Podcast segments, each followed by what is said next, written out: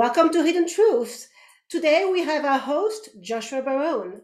Welcome, Joshua. How are you today? I'm doing very well. And yourself? Great, great, great. Thank you. So today let's talk about Russia and all the propaganda that is going around when people uh, look at what Russia is doing, look at what Vladimir Putin is doing, look at what's happening uh, in various areas of the world because of his actions. So what do you think about this, Josh? I find it interesting, and it's one of the things I, I, I mentioned before. It's this disinformation. There's lots of propaganda going around, especially towards Russia. Think about it. That you go to the gas station and the president says, "Hey, we have to accept higher gas prices because we need to support the Ukrainian people." But in, in reality, that's not what's really going on. It's it's it's a lot of, of false narrative. For instance, there was a report of uh, I think it was ABC News came out and said that a, a, Russian warship had been sunk by the Ukrainians, and then a week later, it turns out it's sailing up the the Black Sea towards Crimea. So what's real and what's not? Here I am. I'm supposed to be informed and trade on information, and I have no clue what's real and what's not. Mm-hmm. Yeah, that makes a lot of sense, uh, and everybody seems to be very confused. There, there have been lots of sanctions, right, against Russia. How are they working? How do you look at what's happening there uh, in our government and, and the type of sanctions they are imposing, and does that influence? Yeah, so when I look at the sanctions that they put on, they being our government, the U.S., I find it. I I don't know how to put this. If if Russia was a smaller economy maybe they'd work if it was Iran. Sanctions worked on Iran because we really control that waterway with our military presence. Russia being such a larvaire of resources, it just doesn't seem like they've worked. They've essentially shot the American consumer in, in the foot with higher oil prices, higher food mm-hmm. prices, mm-hmm. and there hasn't been any real gain. Now, how do I quantify that? In 2021, the Russian uh, economy was about 17 billion US dollars. In 2022, it's 18 billion US dollars. So their economy is actually growing. On top of that, there's a there was a news report actually today that talked about their current account surplus had widened to 95.8 billion. And on top of that, if you look at a chart of the Russian ruble, it's the best performing currency against the US dollar.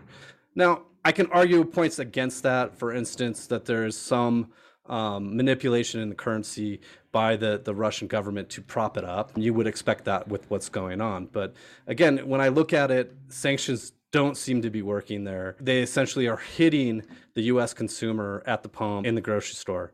And I, I don't think that was their intention when they put the sanctions on, but that's what they're doing. And another note is that the guy that was, and I don't know his name offhand, but the guy that was the giving the administration the the playbook, he he quit. So maybe the administration changes course now, but that that's yet to be seen. Yeah, that's for for sure. Uh, how about Brazil buying Russian fertilizer? It looks like a lot of countries are still doing business with Russia, like nothing ever happened. Yeah, it's very interesting. Again, we're talking about commodities here, yeah. and so there was this whole supply shock, and you saw commodity prices soar fifty plus percent and essentially that's sanctions that saying hey these sanctions are going to work. Nobody's going to be able to buy russian goods. But it's, it's been the exact opposite. So fertilizer is a really big deal in terms of the food market.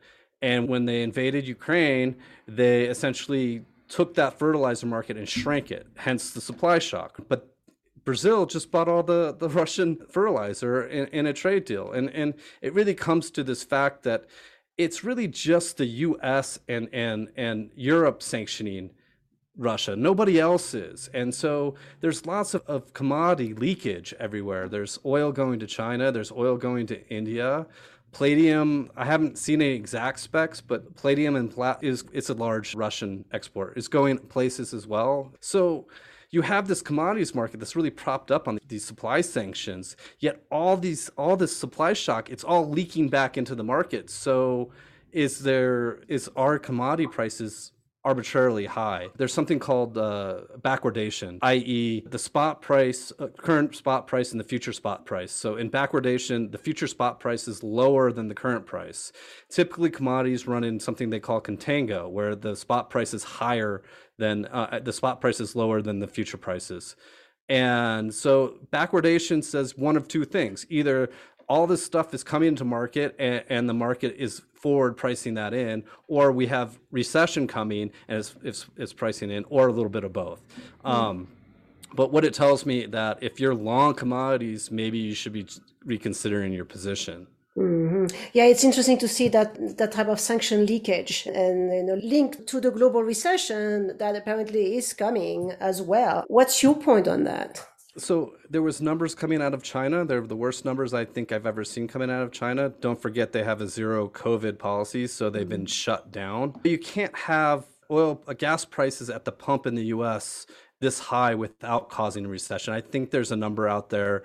Uh, it's uh, essentially seven out of eight times that you have an oil shock in, in, gasoline prices, you've caused a recession. I don't think we should be talking whether a recession is coming, but how deep it is actually going to be is more the question that I, you know, that is perplexing me. Mm-hmm. I don't know the answer to that, but at the same time, I, I know it's coming. Everything's slowing down. You're seeing it in the economic numbers. And again, I have a, a economist that works here that could explain that all to you. But barring that, it, yeah, it looks like we're in for a fairly severe recession. A lot of people say that's a good thing. I don't necessarily think it's a good thing. Recession really hurts the poorest people in this country. You don't want to hurt those people. Those they're they're the hard workers. Especially after what happened with COVID, so it's a double whammy here. Yes. Yeah. yeah. What is uh, the administration doing to try to shift that that potential recession that is coming into a different direction?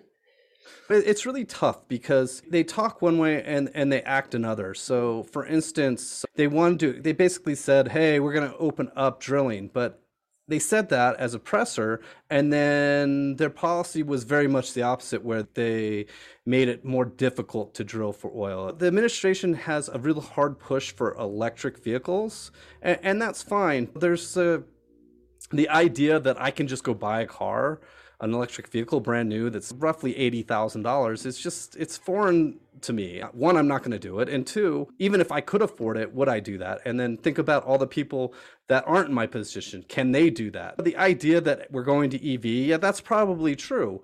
But the length of time that it takes to get there is a lot longer than this administration wants to believe. And maybe it's the maybe it is their policy to make oil fairly expensive so that you do switch quicker to what they want you to switch to. I'm not a big subscriber of that kind of thing. Look, if you want to push it, that's fine. Incentivize us to go there, and that's fine. But don't incentivize us too quickly because that causes pain, and we don't. You don't want to do that. Can you talk to us about the end of reserve currency status? Yeah, I'm not supposed to talk about this that much, but essentially what happened yeah. is one of the sanctions was there's something called um, SWIFT, and, and, SWIFT is an interbanking group that that, and in in this case, it's international. So it's how banks clear each other's transactions on the international scale without getting too detailed into it. Mm-hmm. So what happened is we banned Russia from SWIFT and so there's a secondary system now being produced. And I want to say it is a Chinese system, actually. And the idea of the reserve currency is that everything kind of transacts in dollars. It's how, because essentially dollars are safe. Um, so the idea that you're going to the secondary interbanking system, maybe something else becomes the reserve currency on that system, maybe the yuan, something like that. And so you have the secondary system that they created. Now, how long does it take for us to lose reserve currency status? That's probably a long time. But the idea that it's you're starting to go down this path is what I wanted to point out. Mm-hmm. I don't think it's anytime soon that it'll happen, but again, that the, they're setting the the stage for going down these paths. So reserve currency system is interesting and its good analogy is if do you know that if you fly an airplane and you're in a foreign country the the tower still speaks to you in english? Mm.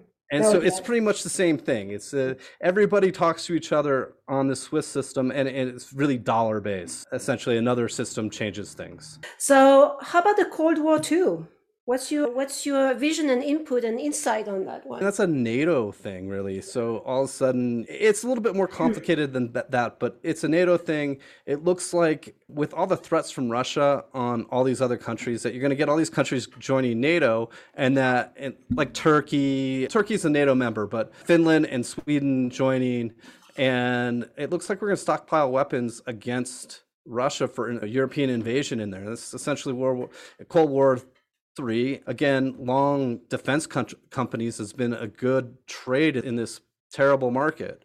So uh, that's going to stay around. I think missile, javelin missiles, all this stuff. We're just going to we're going to send it over there. I think there was a bill in Congress spending sixty billion dollars just to fund more weapons into Ukraine.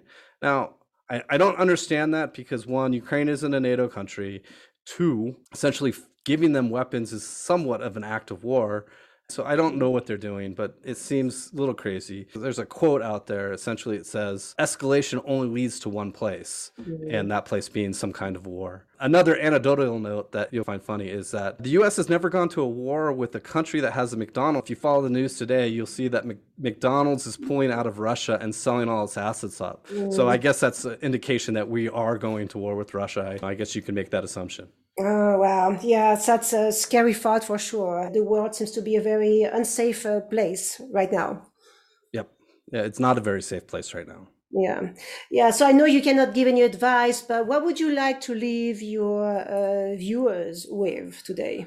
Just you can't buy the narrative anymore. The narrative is so bent and I think you're seeing that with Elon Musk and Twitter that they're talking about all these bots and all this stuff. It's essentially you have to really think for yourself and, and really see what somebody what they're trying to sell you and not believe a lot of it and go on your own nature and you know find other news sources besides US ones and read foreign papers to see what's really going on and go that. It's a tough time we're, we're in. We have so much information coming out at us that they figured a way to bend it even then. Mm-hmm. And I think that's scary. Press and media is supposed to tell you the truth, and it's all partisan and all sided, and it's weird. And I think that as we go forward, some of this stuff will get vetted out. But right now, you just have to be very careful of what information you believe and what you don't. Wonderful. Thank you for your insight today, Josh. Oh, thank you for. I guess it's my own show, so thanks for having me. that's that's that's right. For all viewers, if you want to see all the other podcasts, you visit hiddentruths.com and remember to subscribe to the channel. Thank you all for your time, and see you next time.